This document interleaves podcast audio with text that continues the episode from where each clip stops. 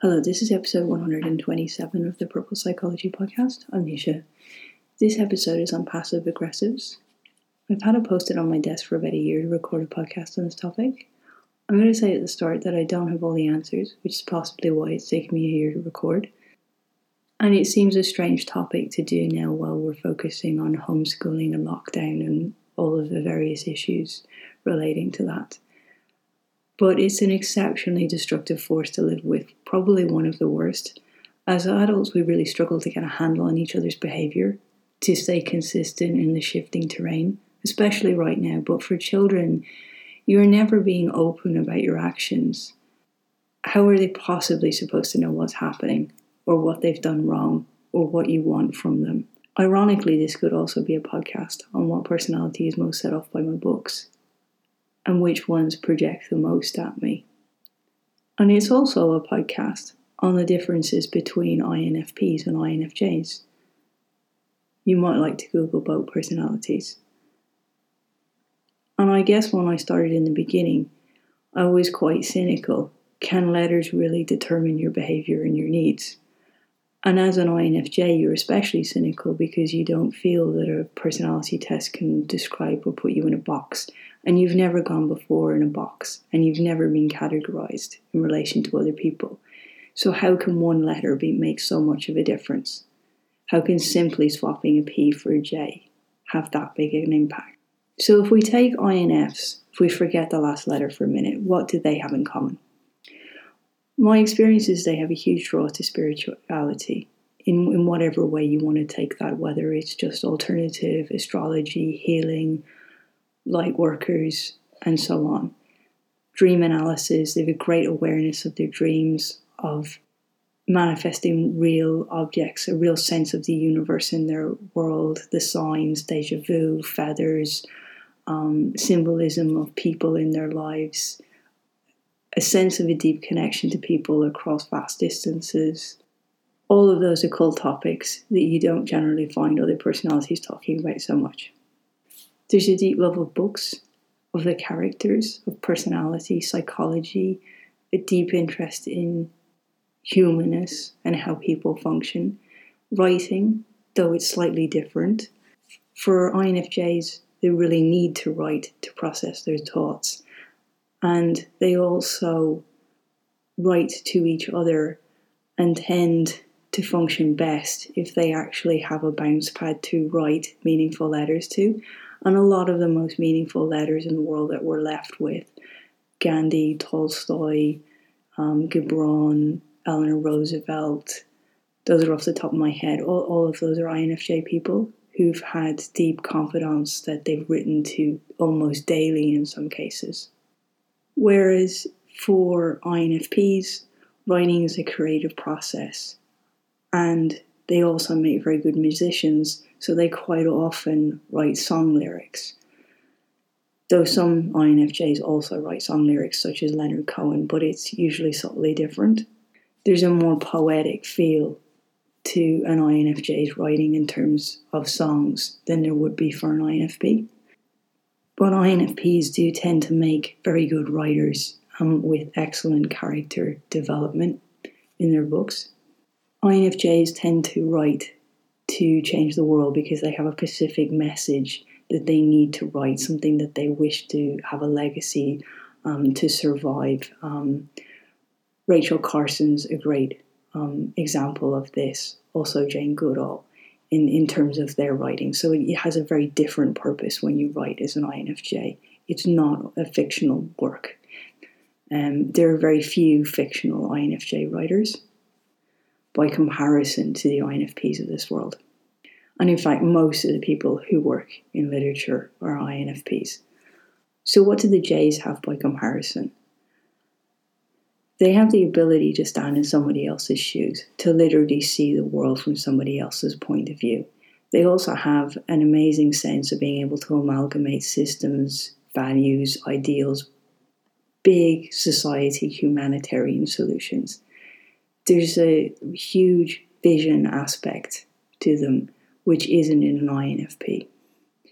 And there's a big sense as a child, even, of knowing that they have a purpose and a role and an impact to make in the world and having a very clear idea of what that looks like. Not necessarily how they're going to do it or how they, they're going to make specific changes, but they have a sense of what they need to do coming into the world, which is very unusual when you sp- speak to younger children. It really stands out. An INFJ's Achilles heel, heel, if you like, is self sacrifice. They tend to put everybody else over themselves, and they don't tend to have a very good self care routine when they're younger, um, which can be hugely detrimental to them. This is something that you really have to learn how, how to deal with later in life. But if I look at INFPs, their Achilles heel is passive aggression, which is why I'm recording this podcast. And it's interesting that something can thrive in, in one personality in particular. And in a lot of ways, it does take an element of empathy and understanding of other people because you know exactly how to upset someone else. It takes great deal of awareness and it feels incredibly calculated, which is why it it really hurts and feels very destructive. There's a sense that I, I don't understand that they have the awareness to see this attribute in others and to talk about other people being passive aggressive. And they quite often attract each other um, and, and know other people with the same characteristics as themselves. And they will talk quite openly about recognizing that somebody else is passive aggressive in their behavior, but maybe not notice it in themselves. And one of the aspects I've seen in terms of reading my books is that it, un- it unsettles them a lot. And they react in a passive aggressive way back to me. There's no sense of um, openness or honesty in communication, whereas other people will be very honest with me. You know, I found that upsetting, or this rattled this cage, or this brought this idea up. They will hit out in a way that they know will hurt me and say hurtful things. And, and my books are very raw and vulnerable. And as one person put it to me, I put all my weaknesses on the page for other people to manipulate and use if they wish to do so. And so to then have somebody try to do that and to, and to be very aware of the fact that they're trying to do that is a, is a very bizarre space to be in. And so I, I, guess that's why this has been on my mind so much for a year is I've had a, a, lot of test readers of the books and I've seen the different reactions in people. And I've become increasingly aware that passive aggression is a predominantly INFP characteristic. For, for an INFJ, if you tend to push them far enough, we'll explode, either by ourselves or at others, or more than likely, we will just cry um, there's a huge release of emotions for us and we tend to be very emotional and we can go from you know massively happy to massively in a dark space in very quick cycles. There you know there's an, an, an, a sense of almost feeling slightly like you're on a roller coaster of emotions that you will feel and process very quickly we don't often shout at people, but it occasionally does happen. You know, if if we take on too much and we allow things to build and build and build and build in us, so you know we're we're not saints by any stretch of the imagination, but we'll be we're very open and honest in our communication about how things are hurting us and how I guess when we're younger, the only difficulty we have is because we're so incredibly sensitive and we have a need for to take care of other people. That as a young child, you can often end up feeling that everything that's happening in the world is your fault. If someone's suddenly in a bad mood, you'll always worry that that was your fault and you were doing and you were making. And so I suppose that's an aspect you have to learn as you get older that not everybody's emotions and changes of emotions are directly in proportion to your actions and that you're not responsible for the whole world. For me personally, I'm not a very confrontational person. And so I'll be much more likely to go away, close the door, and scream by myself or throw something across the room and deal with my emotions and cry. And I, it will take a lot for me to admit to somebody that they've actually upset me. And I'll probably only do that in a rational space once I've processed it and I feel like I can have a rational conversation with somebody. And I think that's quite common for an INFJ to do that. But with passive aggression by comparison, it's a stacking up. It's almost like creating a list and hoarding what somebody has done wrong on you and not letting it go and ticking off the next item. There's no honest outburst, there's no direct confrontation in what's upsetting you, or no sense of that. It's this projection of annoyance by taking a series of small actions towards somebody that manipulates the outcome so that you either get the desired upset that you wish to create or you get the desired reaction, what you would like to happen for somebody, or what suits you at the end of the day to happen without clearly asking for that to happen. So it, it's a very um, manipulative dark force and it's exceedingly difficult to live with and it's it's very difficult to live with as a child with a parent doing that to you which is what I think why I'm recording this podcast at this time. I think there's a sense at the moment that I worry when people are in such closed environments and they're all so self-contained that if people are irritating you, and rather than saying that, or rather than dealing with the fact that you are feeling irritated and why it's irritating you and how to let that go, there's a sense that if you're stacking that all up and subtly, you know, dishing out justice to people by stealth, that that's a very toxic thing to do. And it's a, it's a really damaging force. And I suspect that if you have been subjected to passive aggressive behavior as a child from a parent, you're more likely to do it as well and to continue the cycle and to continue the destructive force. It's highly unlikely for an INFJ to ever be a bully.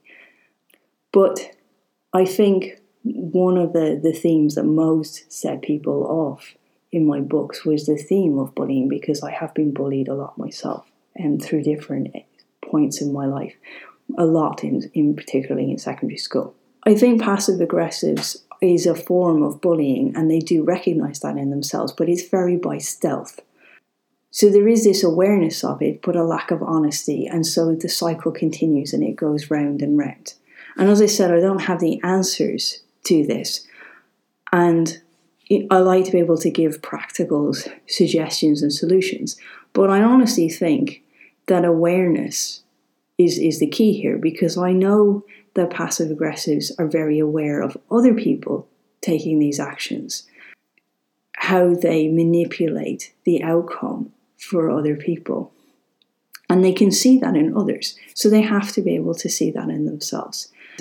I guess an INFJ is unlikely to allow somebody else to be bullied in front of them because they have a big sense of what that feels like for the other person.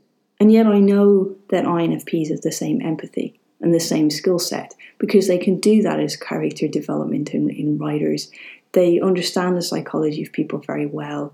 They understand how other people tick around them. They make exceptionally involved in parents um, and have a great awareness of what's happening for their children.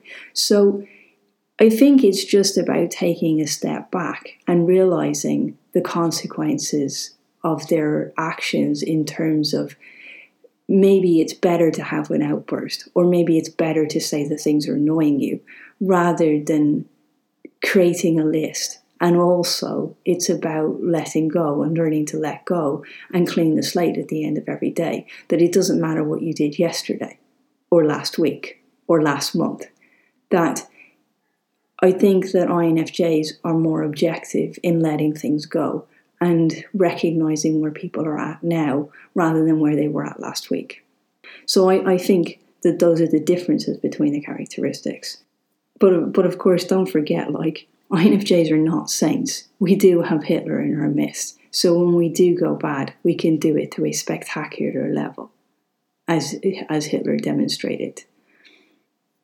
And I think one of the, the parts that I realised, because I do have INFPs in my life, who I've continued very good friendships with and work very harmoniously with. And I see that the difference between those relationships and some of the others is that we are both seeking the best result for others, the good end goal. And we're both doing it very honestly and openly. There's less stealth involved in it. And I see that as a common theme now that I have written out the notes for the podcast and talked it out with myself. I think it's the openness of where you want something to go and the openness in communication in what niggles you and what pushes you to the edge. I think INFJs are better at taking the time to process that and communicating it better. Maybe going away and not reacting to things in an outburst, but taking the time to, to reach that place so that you can have an honest, transparent conversation in what you want to happen. I think one of the aspects I'll finish up on that most makes me laugh is that young INFPs quite often feel they never fit in. Whereas statistically, there's at least 12% of them in the world. INFJs don't fit in because there's 2% max of us. And we spend our life getting everybody else. So I think that's one of the, the senses that makes me laugh. And I love the joke that I understand too much psychology to get upset by other people's actions.